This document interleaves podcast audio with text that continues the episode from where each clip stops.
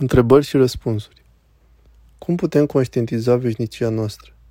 Răspuns, făcând poruncile lui Dumnezeu și atunci harul va lucra în noi. Întrebare. Părinte, viața este mai frumoasă după moarte? Răspuns. Da sau nu, depinde de ce am făcut aici pe pământ. Întrebare. Ce este râsul?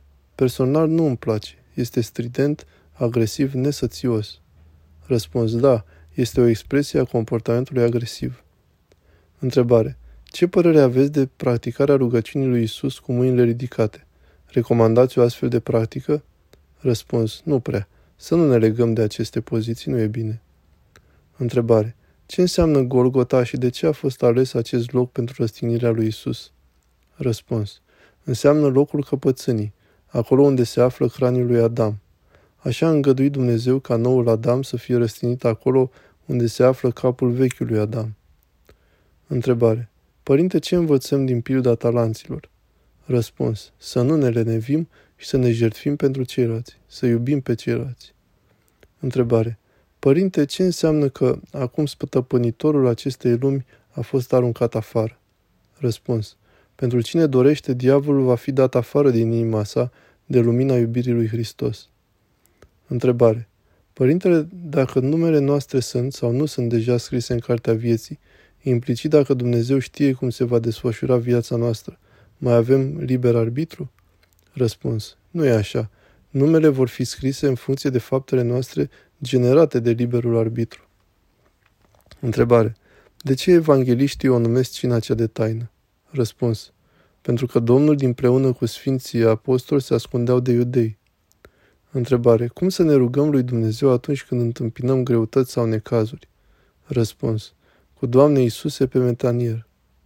Întrebare. Ce ar trebui să ne inspire cel mai mult din viața și martiriul Sfinților închisorilor comuniste? Răspuns. Iubirea fără de compromisuri față de Hristos. Întrebare. Unde mergeau sufletele după moarte înainte de învierea lui Hristos? Răspuns. În iad. Întrebare. Evlavia la un părinte mă poate conduce spre mântuire? Eu am evlavie la un părinte pe care îl consider sfânt și ascult cu foarte mult drag de el. Răspuns. Da, desigur, este esențial. Întrebare. Ce înseamnă a fi habotnic? Răspuns. Adică să nu asculți decât de gândul tău. Întrebare. De ce trebuie sau ce folos are să repetăm cu insistență de cât mai multe ori aceeași rugăciune în față lui Dumnezeu, precum rugăciunea lui Isus, cele de obște sau alte formule de rugăciune?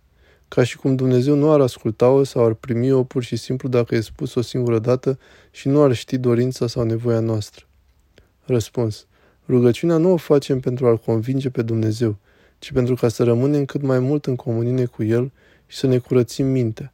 Rugăciunea adevărată este rugăciunea de mulțumire și de slăvire care provine din iubire și nu rugăciunea de cerere care provine din ceea ce ni se pare nouă că avem nevoie.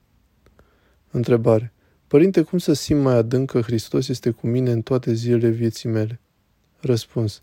Retrage-te puțin din lume, să ai o perioadă de liniște acasă în care să te rogi. Întrebare.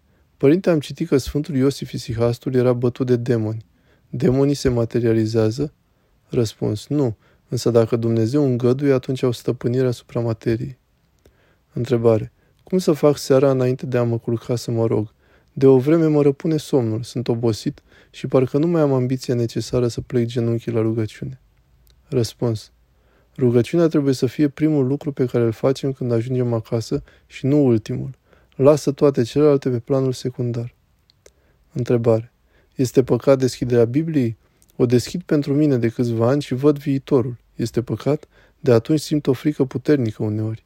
Răspuns. Da, foarte mare păcat. Să nu mai faci. Întrebare. Legat de întrebarea anterioară. Părinte, de ce 90% din lucruri s-au împlinit? E lucrarea de la cel rău? Nu e o glumă. Asta mi se întâmplă de vreo trei ani. Citesc zilnic și ce scrie se împlinește, dar mi-e frică. Răspuns. Da, e de la cel rău. Diavolul conclude și manipulează. Te manipulează și pe tine.